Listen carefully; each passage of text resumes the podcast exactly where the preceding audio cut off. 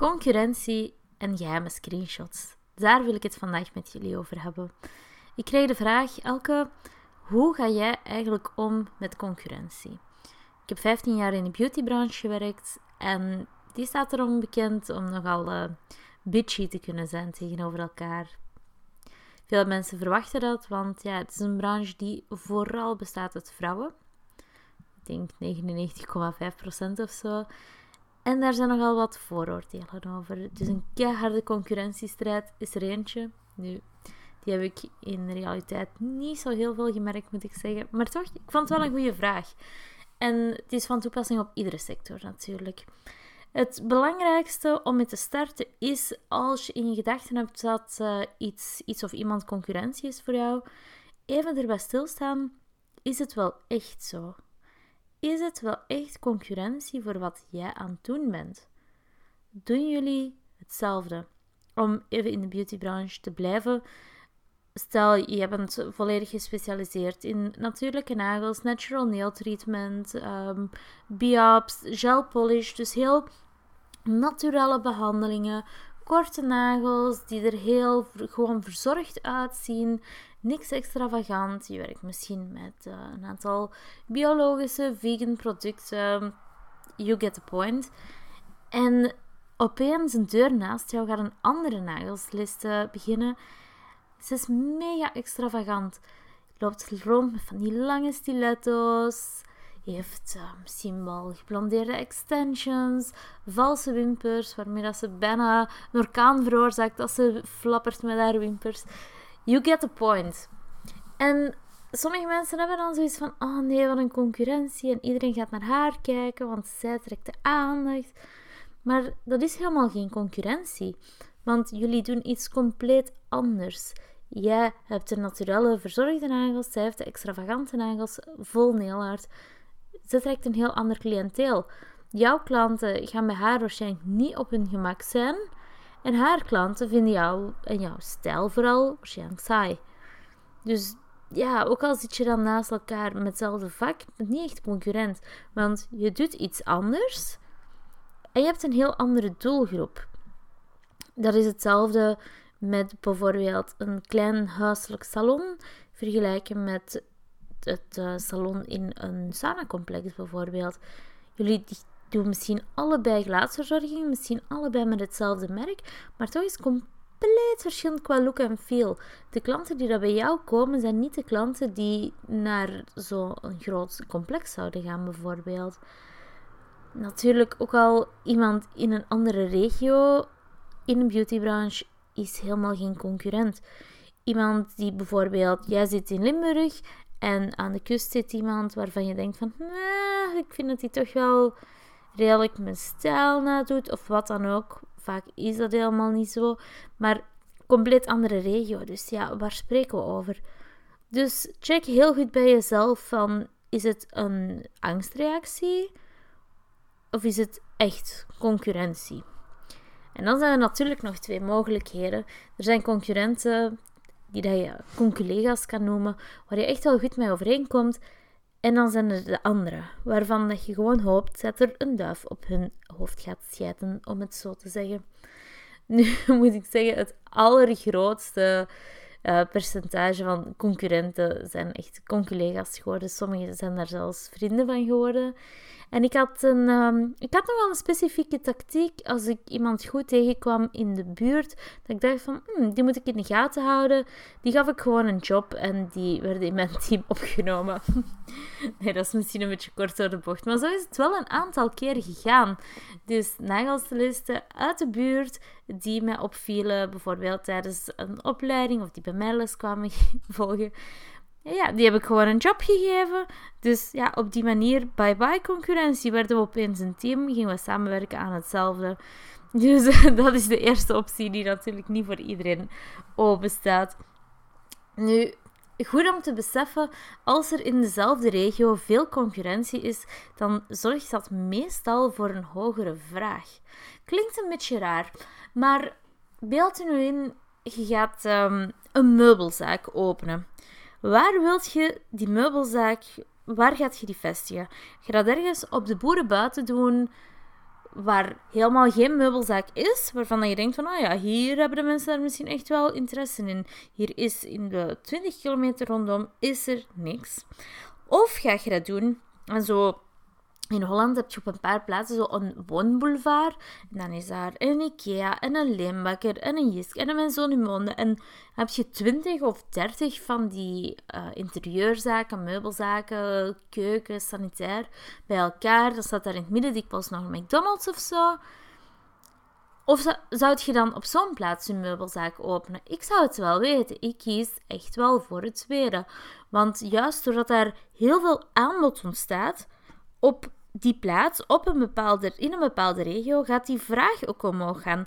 En als het dan Pinkstermaandag is, gaan de mensen niet zeggen van oh, we rijden naar afgelegen dorpje XYZ en we gaan daar eens kijken in die meubelzaak.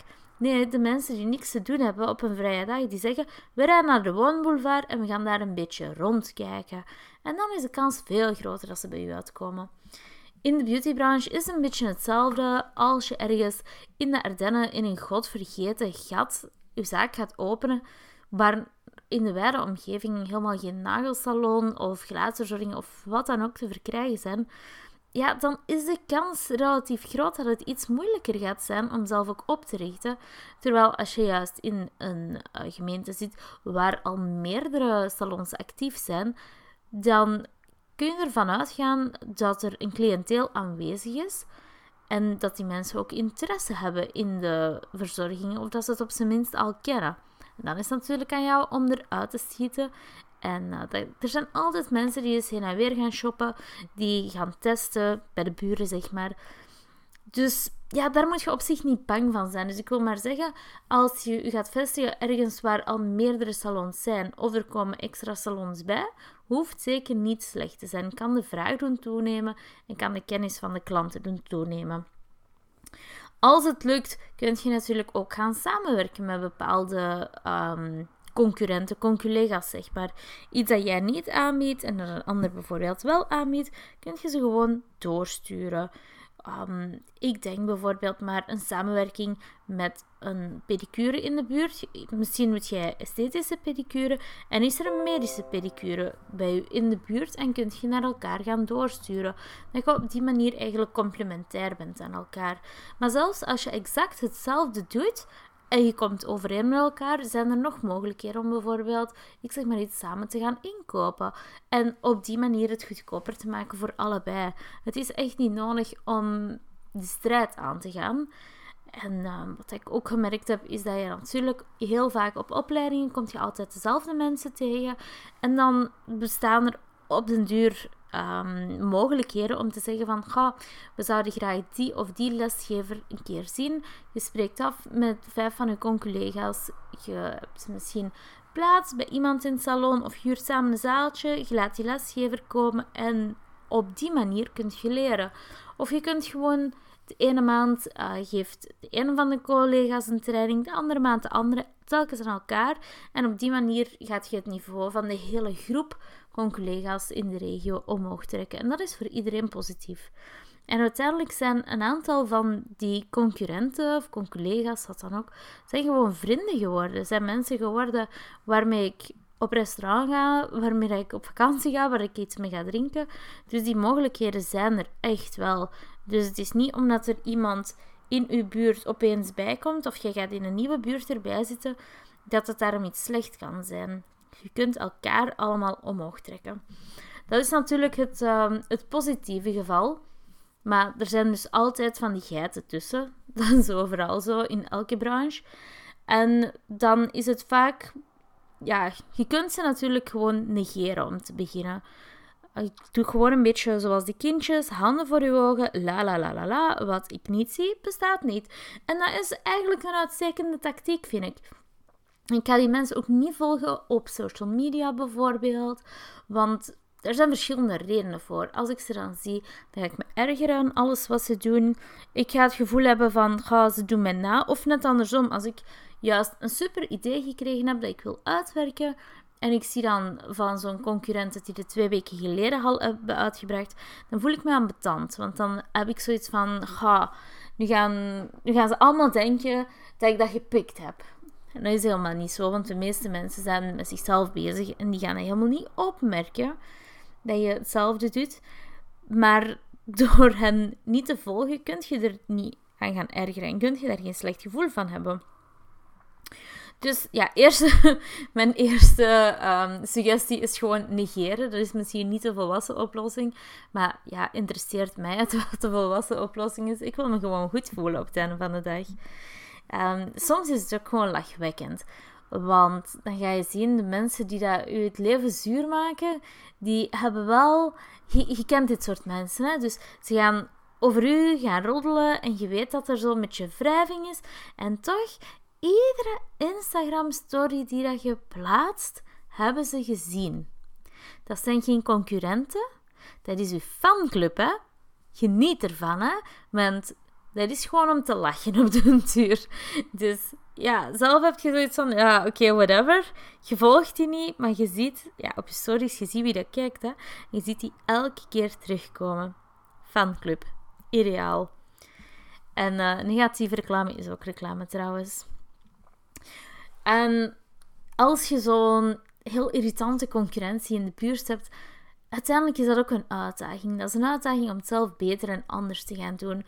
Om de status quo in de buurt, om die een beetje door elkaar te gaan rammelen. En uh, ja, gewoon zorgen dat je zelf er beter uitkomt. En dan heb ik van die quotes als... Uh, standaard uh, technieken zijn voor standaard mensen en dat soort zaken. Dus dan probeer ik er bovenuit te steken. Ik zie dat, ja, dan komt het competitiebeestje in mij naar boven.